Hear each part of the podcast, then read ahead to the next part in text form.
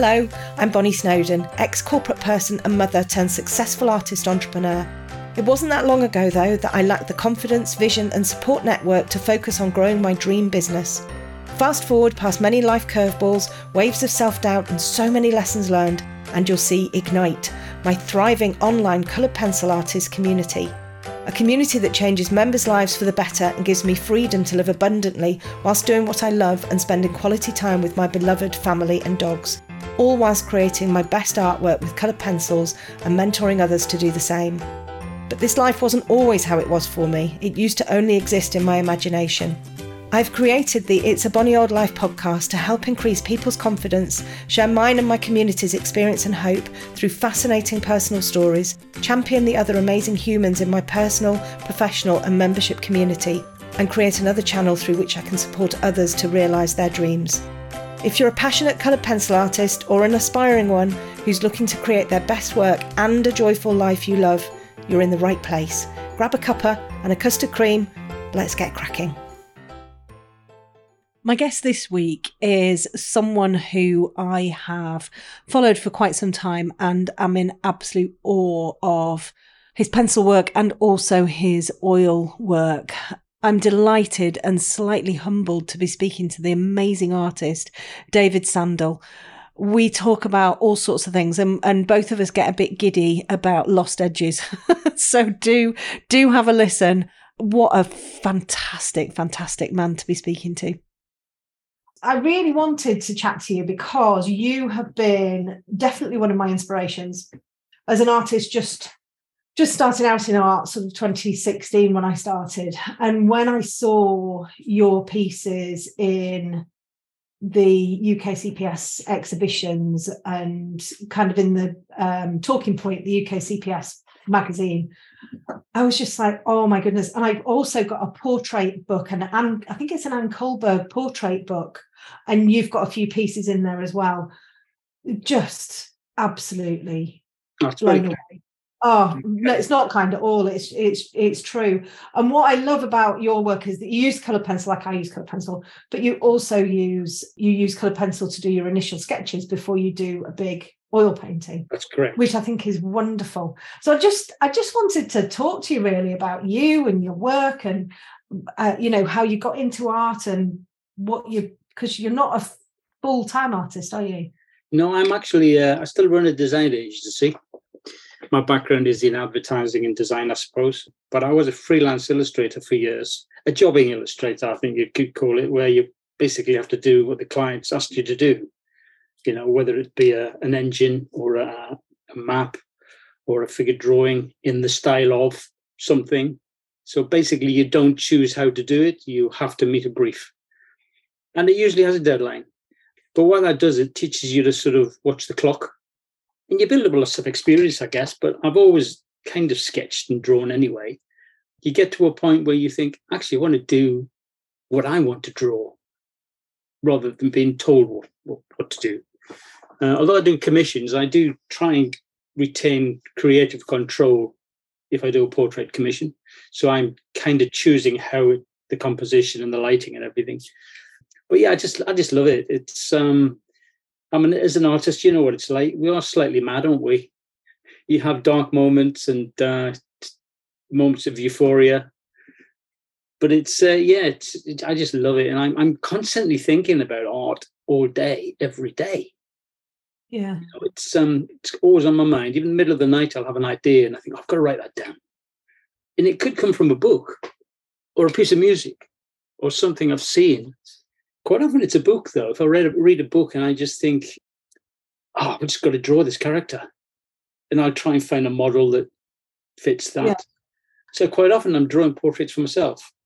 Yeah, that's really fascinating. Because, and because you know you you can draw from life, you can draw. You know, just put pencil to paper and you can draw. And uh, me included, there are so many people who struggle to. I mean, I can draw to be fair i'm being i'm being unkind to myself you can clearly yeah I, I, I can draw but it's not and and i keep on i keep on saying to myself i must go and do some life drawing classes and and there is one probably about an hour away from me that i could i could join and there's always something that's stopping me. It's probably dark nights and all of that kind of thing.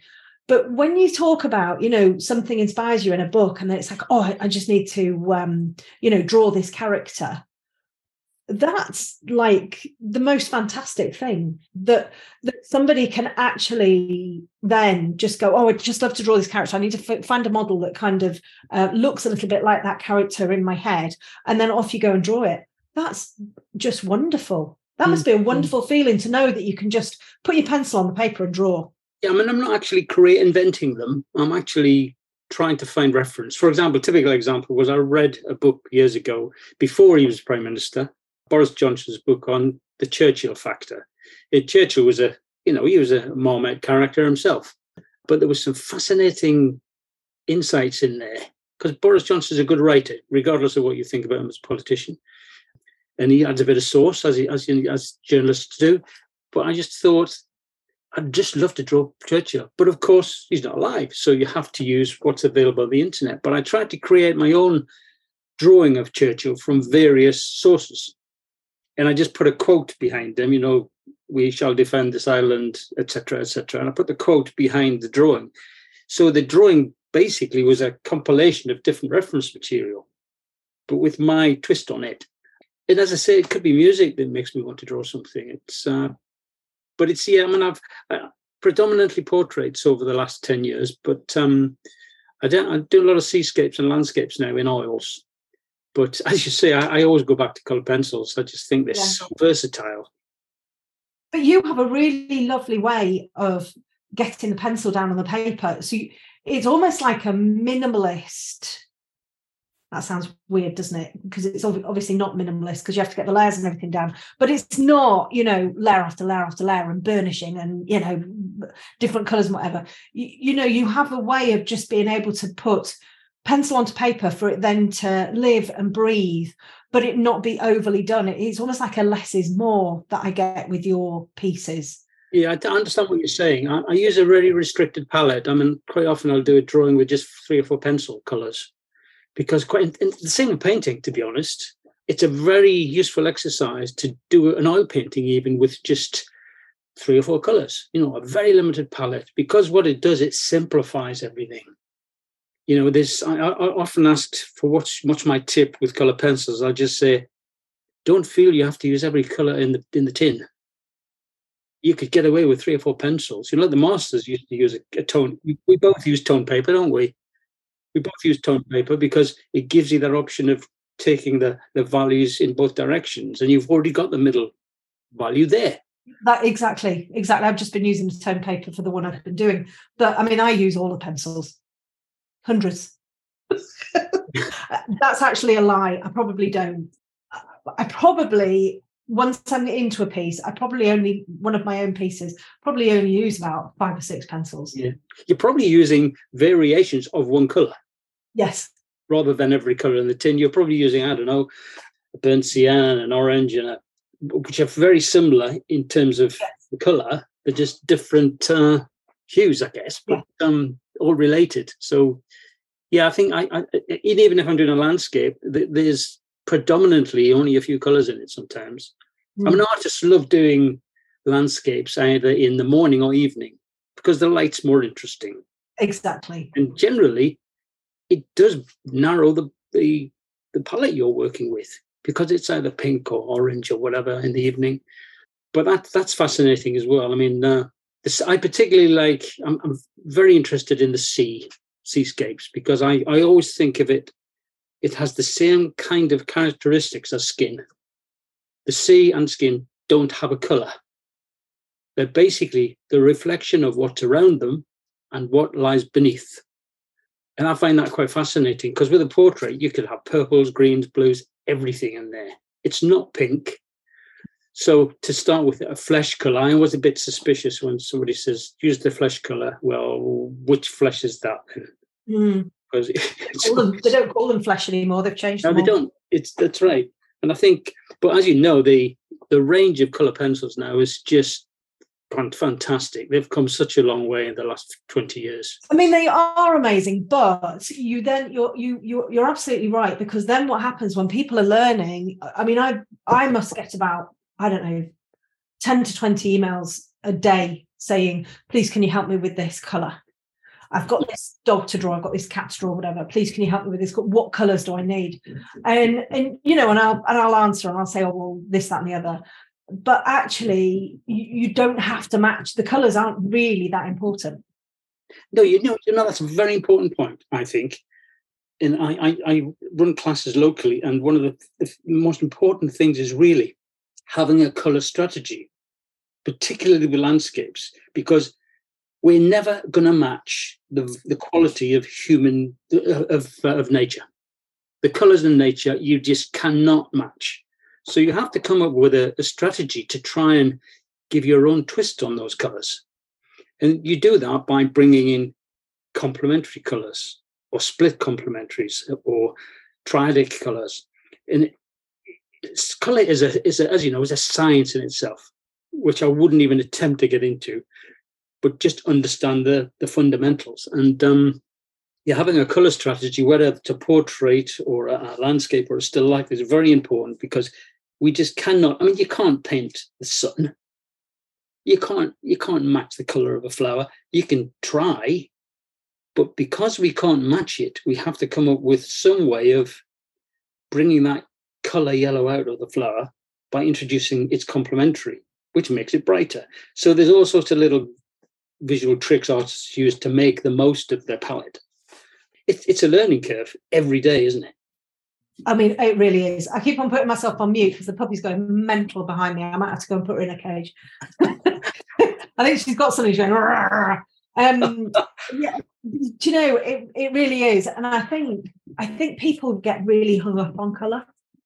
Yeah, you know, I, I think they get. It's almost like they get stuck I, I can't get this color right. And for me, I I kind of say, do you know what? Just try and forget about the color. Just just you know, think about the values, think about your lights and your darks. For me, that's the most important part it of is. realism. It, and, and, actually, you know, you're you're getting so het up about getting an exact match to a color on a photograph, and it doesn't it doesn't matter. Yeah. You know, you could have a you could have a bright pink horse. I've done some pieces just recently where I've retouched them. So I've taken photographs, I've retouched them in photo, Photoshop, and I've put them all as like bright colours, all sorts of different colours. So there's a grey horse that is pink and yellow and blue. Still looks incredibly real, but because you've got the good the values there and you've got the lights and the darks and all of the shading, the colour's not real because you don't get that coloured horse, but it still looks real because of. And this is what I try to put over to people that you know when you're drawing a pet or something like that, yeah, it's important too. But then, you know, you're saying like with a portrait, we see so many amazing portraits.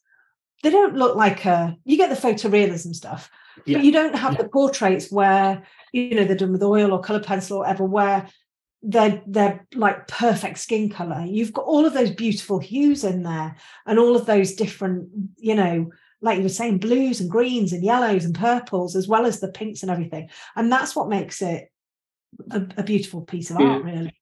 Yeah, I think with color, I, I agree with you. It's um, there's, a phrase I use which I get from an American artist who said said to me, you know, color gets all the credit, value does all the work.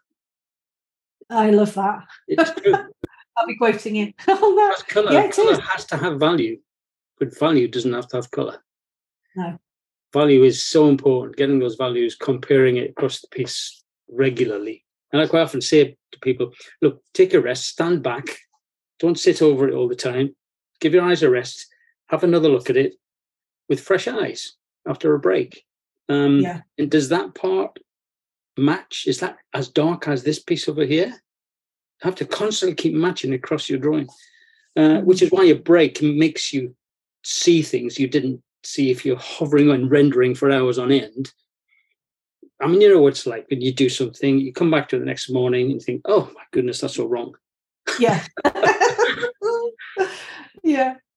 Yeah. And I guess the other thing as well with colour pencils is because they're such a tight medium, we do have our nose literally on the on the paper half of the yes. time. You know, and I've I've invested in this chair now that I've got. It's a Herman Miller chair, and it goes all the way back. wonderful. It's the most wonderful thing. You think you're falling and then it stops you. but it's it's fantastic because I can be sitting and drawing and I can just sit back and have a look at it because I like to see my pieces the whole thing and and regularly take a really big step back or lean back in my chair because you can see the whole thing then and you're not just so many times I've draw I've been drawing an eye or something and I'm there for like you know what seems like hours right up there sit back and I'm like well it's all wrong because yeah. you're seeing it at that such you know almost like magnified yeah yeah you, you see it with the context around it it um yeah I think it's difficult because also traditionally color pencil artists are sitting down, aren't they? Yes. The classes I do, they in their general art, there's a, there's a general art class, and I say get out and walk around for a bit because you're sitting down all the time. I cannot sit down and draw. I have to stand up. Um, really? I stand up to paint. I stand up to draw because I have a a, a, a slip disc or a prolapse disc about 12 years ago. And at that point, I couldn't sit. It was just trapped nerve and I just couldn't sit anywhere. So basically, I learned to, even at work, I, in, in the design agency, I had a raised desk because I was standing up most of the day. It is tiring, but you know, it's, you tend to concentrate more because you're standing up. So I paint and draw standing up now, and it makes me constantly stand back from the drawing. So I tend to paint in the same, I have the same process for painting as I do for drawing. You know, build up the sort of the original drawing, then the, make a statement of the initial darks, and then indicate the, the highlights, only indicate them, I don't put them in, and then build up the values from there. But it's the same process with painting. I tend to use the same the same process, which is why the pencils are great for testing at no painting, particularly portraits. No, that's sorry. There's, there's I've had somebody come to the oh, he's just left it at the front of the door. So I get people coming all the time, bringing parcels that aren't for me, and then it sets the dogs off, and then there's always somebody here. No, I I totally get that. Um, you know, and I love the fact that you work out. Do you work out? Is it just more composition, feel, light then before your oil painting, or is it? Well, I've just started taking. We know we moved into this new house recently. We bought the house off an artist, uh, a lady called Norma Gregory, who was a, an RHS botanical artist, gold medalist, and uh, she's a friend now. She comes back and sees us regularly. Lives in the Lake District. It was just fantastic to sort of get uh, to get to know her. But she also said, "Would you take over my art classes in the village?" So yeah, okay. So we've got a lovely group of people who come on a Saturday, and we we just choose different subjects. It could be a still life, it could be a landscape. And I teach that basically before we get involved in any detail or any techniques, let's just understand the fundamentals composition, values, color, texture, edges. And I, I go through those one a week, regardless of what process we're doing. We focus on either the composition or whatever. And I say to them, look, just because you've got a photograph of something, don't assume that's your composition. Crop it. Try and landscape, try and portrait. Zoom in on one part of it, but don't assume that full print or what you see on the specimen you see on the desk is your composition. You've got to make a decision on your design, first of all. And I think that's quite important to get that part right. Because if you did a beautiful drawing in the corner of a piece of paper, you think, oh, that could have been so much bigger. And the edge run the corner of that drawing runs off the edge of the paper because didn't think about the composition. Yeah. So I tend to focus on those things before I get into technique because it's what the academies teach really the those those key features of values color things we just talked about values yeah. color but yeah. edges is one of the one of the understated secrets really understanding how to draw edges because people people think that um we've got to remember line is not doesn't exist mm. it's implied everywhere and exists nowhere in nature they're not lines they're the edges of something. Um, edges are an artistic tool. So to get people to think, don't think of that as a line. Think of that as the, the edge of something. And secondly, can you see the edge? If you can't, it's because it matches the value of something behind it, or it's in the shade, and therefore it's a lost edge. And if you've got the sort of the edge of a shoulder, which has got the light on it against a dark background, you've got a very sharp edge, which is a found edge. And it's to get them to see a picture that doesn't look like a cutout anymore. know, particularly with animals, you you know that the edges of the fur, sometimes it's sharp, sometimes it's it's a lost edge. And that enables the thing to have form. And a lot of people struggle with um, figure drawings, particularly because they end up doing an outline to the figure or the face. And they say, well, if you look at that carefully, you actually can't see that outline. There is no hmm. line. It's what we call a lost edge. Yeah. And it's it's something I'm still trying to master, if I'm honest with you, and I probably never will. But it's something I have to look I look at regularly. Have I got the edges right? Because yeah, it does bring a picture alive if you get it right.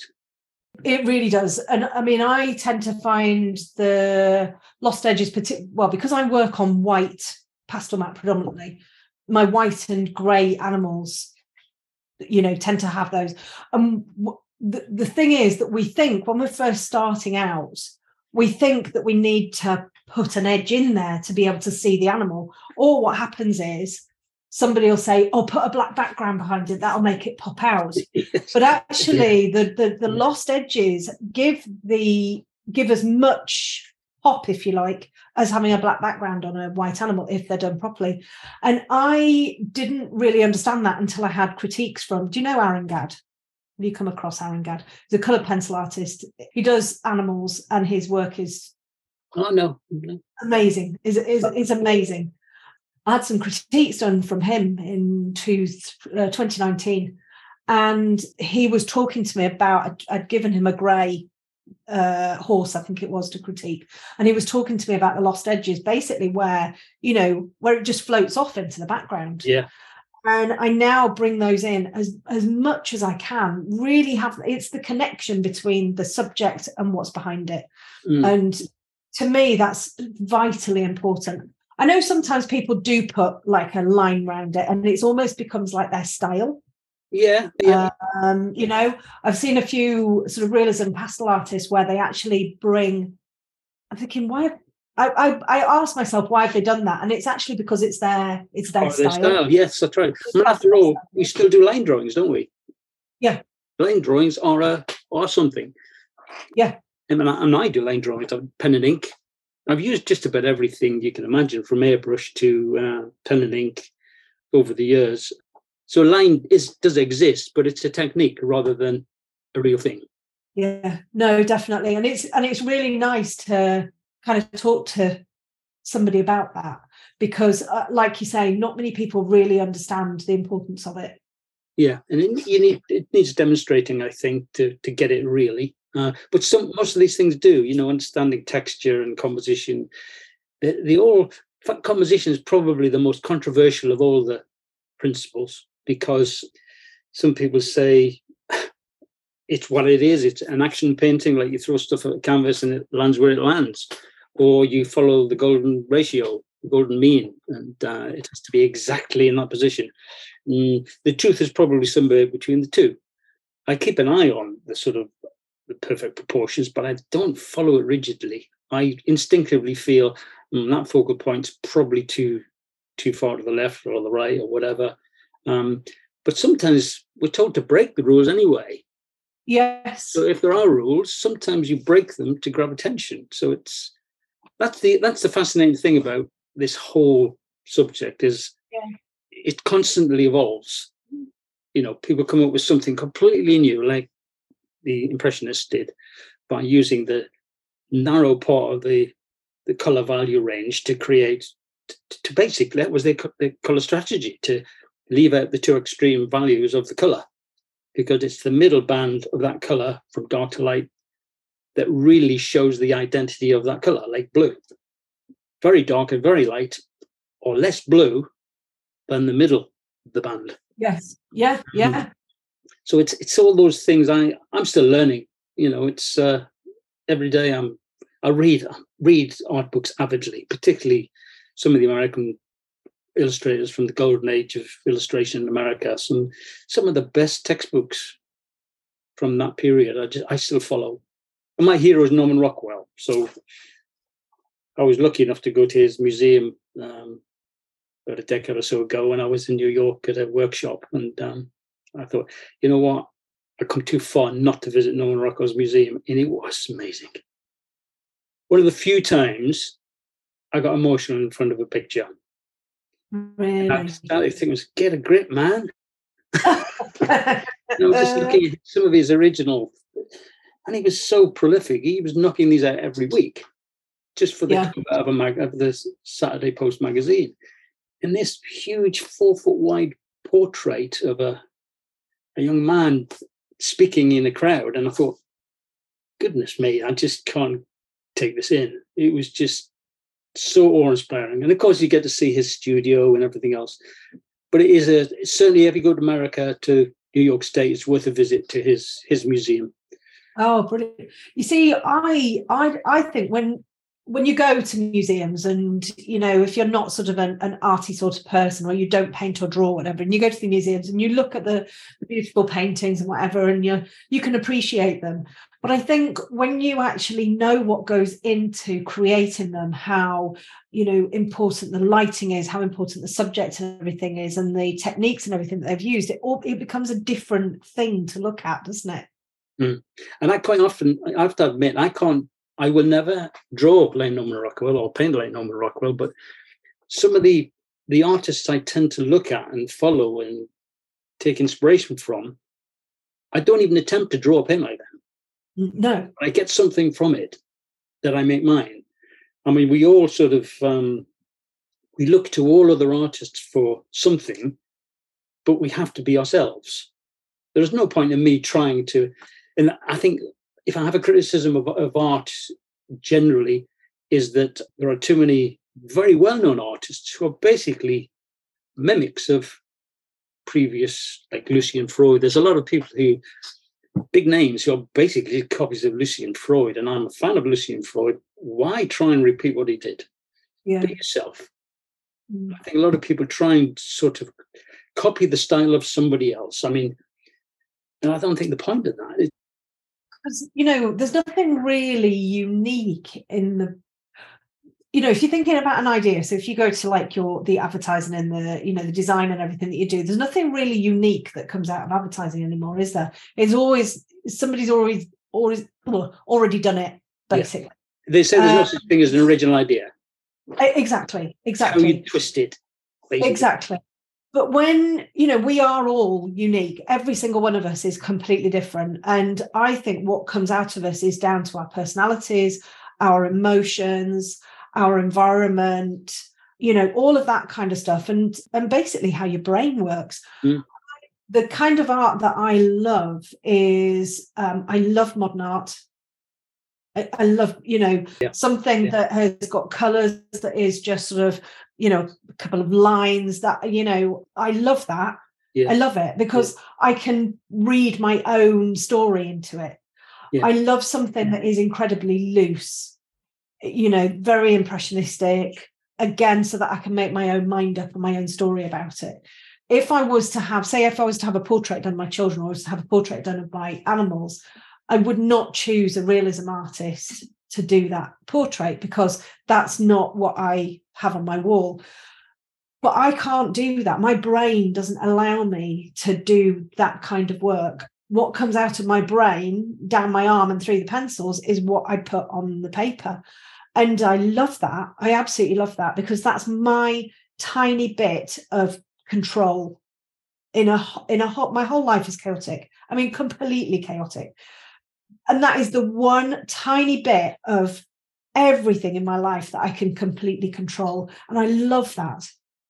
Yeah, I agree. Can I tell you something? Yeah. Most of the pictures on the wall in my house are semi-abstracts or abstracts. Very usually very bright colours. Because it's not what I do. Yeah. I could have a go and I've done abstracts before, but it's not what it's not what fulfills me. But I do love having them on the wall.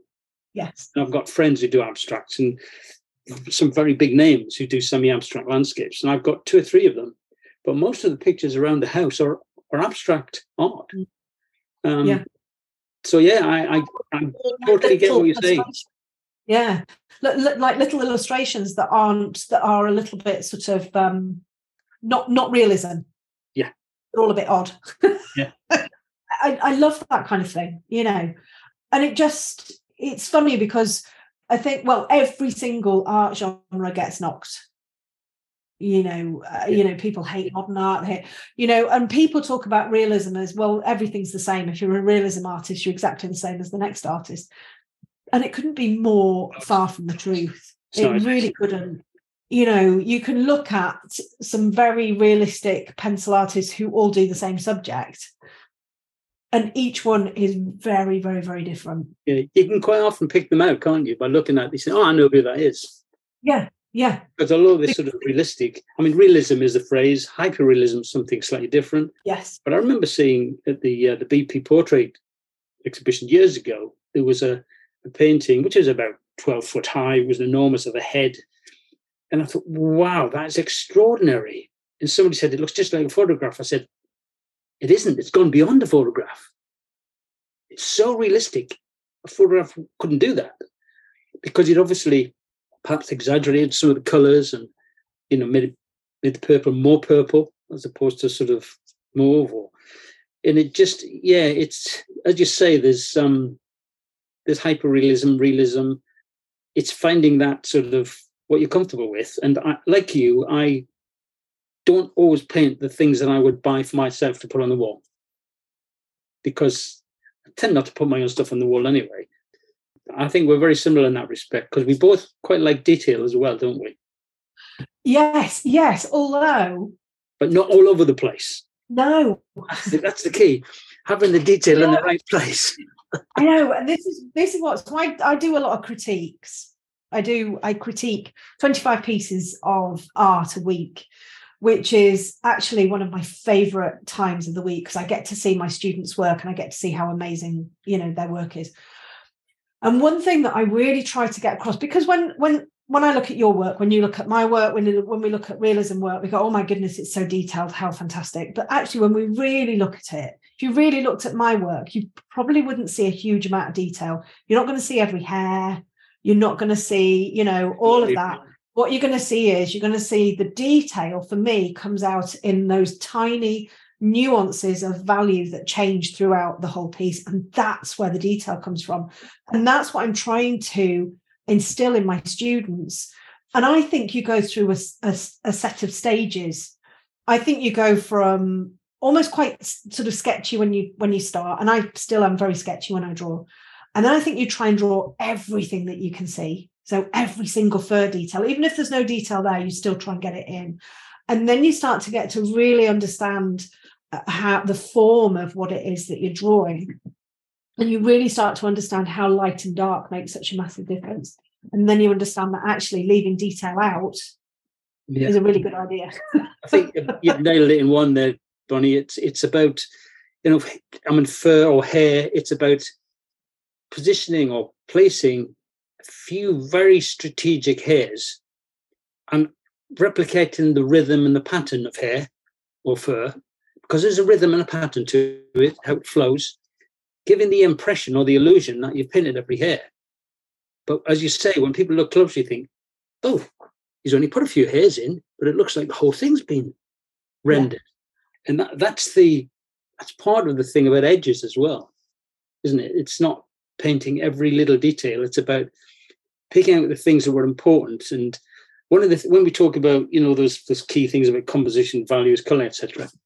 I always stick another principle right at the end, and I say, the final thing you've got to keep in mind is what made you want to paint this in the first place?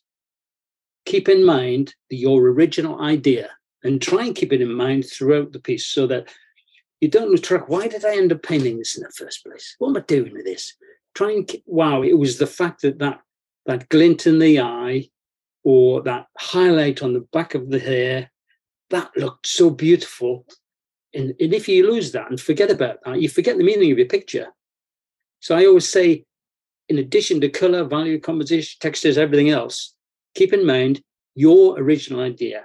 What made it yours? What drew you to this in the first place?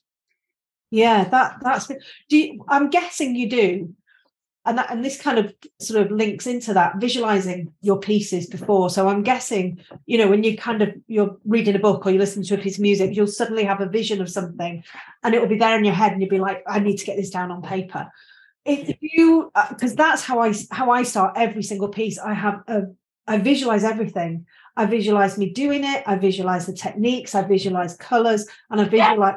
Oh, sorry. I visualize the end bit. Yeah, I do the that- same. Yeah, Yeah. If I, can't, I I know you know twenty percent or twenty percent into into a painting, I think this is definitely going to work. Or and of course there'll be ups and downs when I'm doubting myself, but there'll be a time when I think this is just never going to work because I've lost I've lost what it was that made me want to do it somewhere. That's what I'm saying. Basically, try and keep in mind what it was that appealed to you. What what gave you that buzz? That I've got to draw that. Oh, that's so beautiful. I've got to convey that somehow. So, what do you do then if you do lose that halfway through? It's not okay. You Scrap, scrap it, it. start again. Sometimes, yeah. I don't have many where I where I sort of just bin them. I've got lots of unfinished canvases. Yeah. but I've got I've got but again, you know, when you when you scrap things, I'm sure there are times where you start it and you think, "Oh, I'm not quite sure about this. This is what I do. Not quite sure about this. I'm just going to keep going and see how it goes." And usually it pans out and it's fine. Yeah. But very seldom, but not never, there comes a time where I'm like, this isn't working and Yeah. I'm wasting my time carrying on with it. So I'm going to make a decision to just stop now. I don't get worried about that. Yeah. I don't Well, get- I don't, don't because get- I, I mean, historically, as an illustrator, I didn't have that option. If I was struggling with something and it had to be ready for the next morning, I didn't have a choice. I had to come up with a strategy to make this work. And you learn little tricks and things that get you out of a hole. So quite often, I will. I don't really ditch a picture. I will find a way of turning it around and coming up with something acceptable. Um, but I don't want something acceptable most of the time. I want something that's my best piece of work. Now, if Yeah. somebody said to me, "What's your best piece of work?" The next one. Yes. That's my best piece of work. And of Yeah. course, that's not, not always the case. But yeah, I would I would usually come up with a, a way of fixing things as I did as a commercial illustrator because I, I didn't have an option. I had to deliver it to the client, and, and it had to do a job. It had to sell something, in some Yes. or explain or illustrate something. But yeah, so it's I, I really ditched them. But I've I though I started the painting about ten years ago after visiting Monet's garden Right. France. And I was blown away. It was, I think it was autumn. The sun was out, blown away by the colours. And I thought, I've got to paint this. And I started painting this big four foot canvas. I've never finished it. And I know why. It was just so, so complicated. And I, I, I eventually will paint it, but it's been 10 years in the waiting. Right. Still got it. and some people say, oh, that looks pretty good. No, it's not what I saw. What I saw was amazing. And I've, Yeah. I've come up with a strategy to actually convey that experience of what I saw. And I think at the time I thought, Monet's garden, Monet's masterpieces weren't his paintings, it was his garden. That was the conclusion I came to. The light was just extraordinary.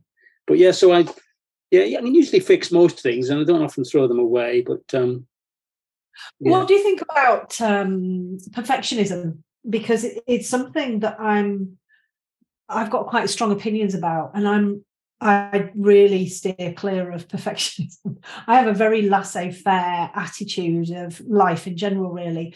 And although I want my piece to be the best I can do, I'm also very much a, a, a, a it'll do kind of person.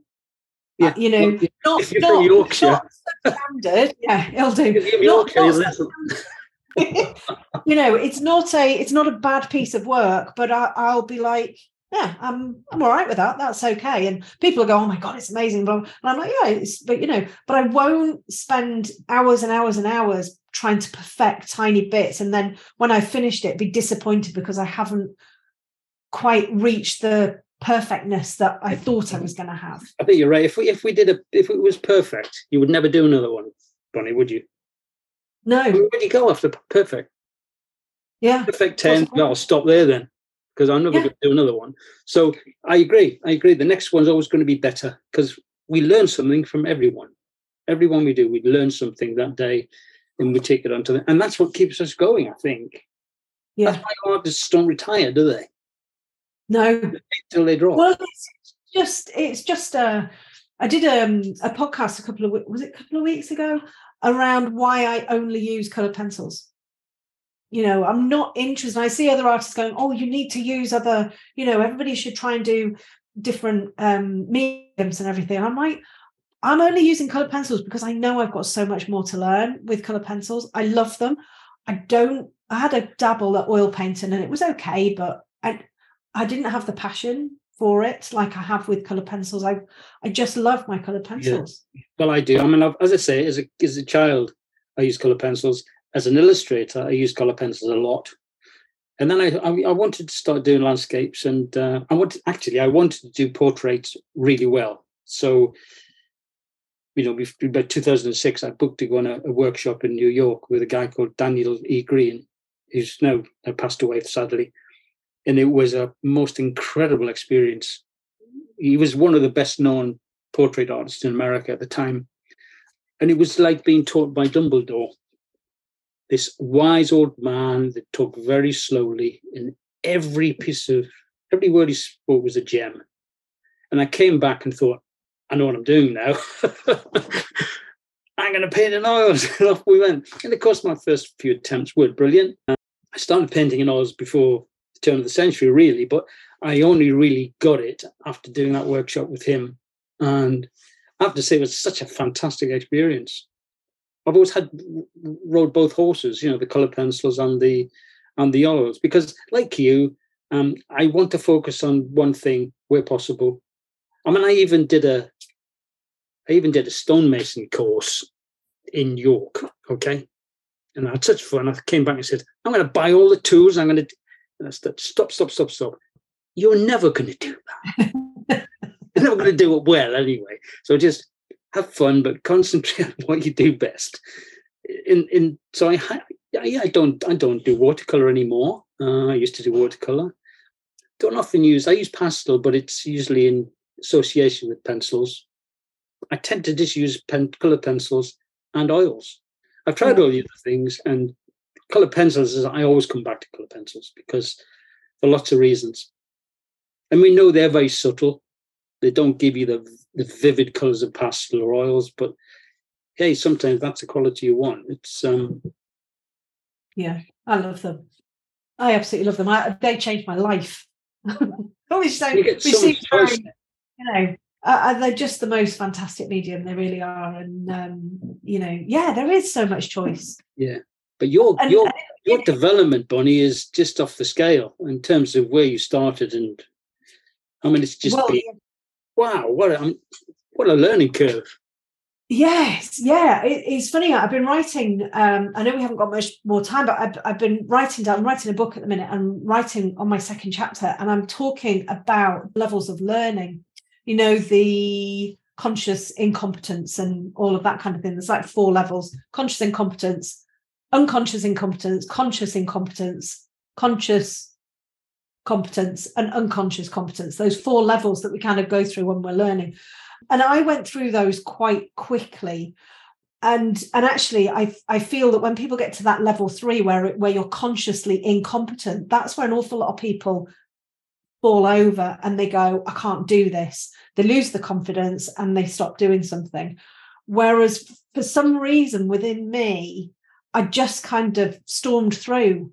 I think because I was drawing s- such a lot. You know, when I started drawing, I had a full time job, I had the children, husband, horses, but I still managed to get probably four or five hours drawing in in an evening. I stopped watching telly, I, I stopped feeding the children, stopped doing the ironing. You know, I just drew, and and I was incredibly proud of every single piece that I did. I didn't do a piece and go, well, that's really rubbish and get really upset. I don't think I've ever got upset about getting a piece wrong. I've always loved every single piece that I've done. And I, I don't know what it is in me that allows me to be like that because I'd like to share that with other people because so many people get so hung up because oh this isn't right and that isn't right and oh gosh I hate it. And mine was just I just love everything that I do. They, they might not have been very good but I still love them. Yeah. Know, where you were at that time yeah. yeah but I honestly think that's how I've got to where I am now is because I've loved every single moment of it. Yeah. I mean, I often say to people, you know, this is, I won't kid you, this isn't going to be easy. If you just think you're going to sort of sit and render and let your mind drift and just by colouring book, but, but particularly with portraits, it requires concentration, which is why you have to take breaks because it is it's, it's deep thinking sometimes, which you have to sort of really concentrate on um, because it's not simple. You know, it, it, I, I quite often say that portraiture is easy for the don't, those that don't know how and difficult for those that do. And it's so true. Never an easy fix. No, I've got these dogs scurrying around. Um, so I know I know both of us have got to go because I know we've got um, uh, things to go to. I've actually got a voice coaching session coming up. Have you? Yes. For, for singing? No, for speaking. Well, there's nothing wrong with your speaking. I, I know. I want to be able to put certain things across a little bit better. Right. Okay. Not the dogs scurrying around and growling. Uh, so I I've been having some sessions with the voice coach to help me with strategies because every time there's a gap in my speaking, I want to fill it with something like an er or an um or something like that, and it's become quite a habit. So she's helping me with certain things with that, which is really interesting. Wow, you're a credit to your your professionalism is um it's a credit to you.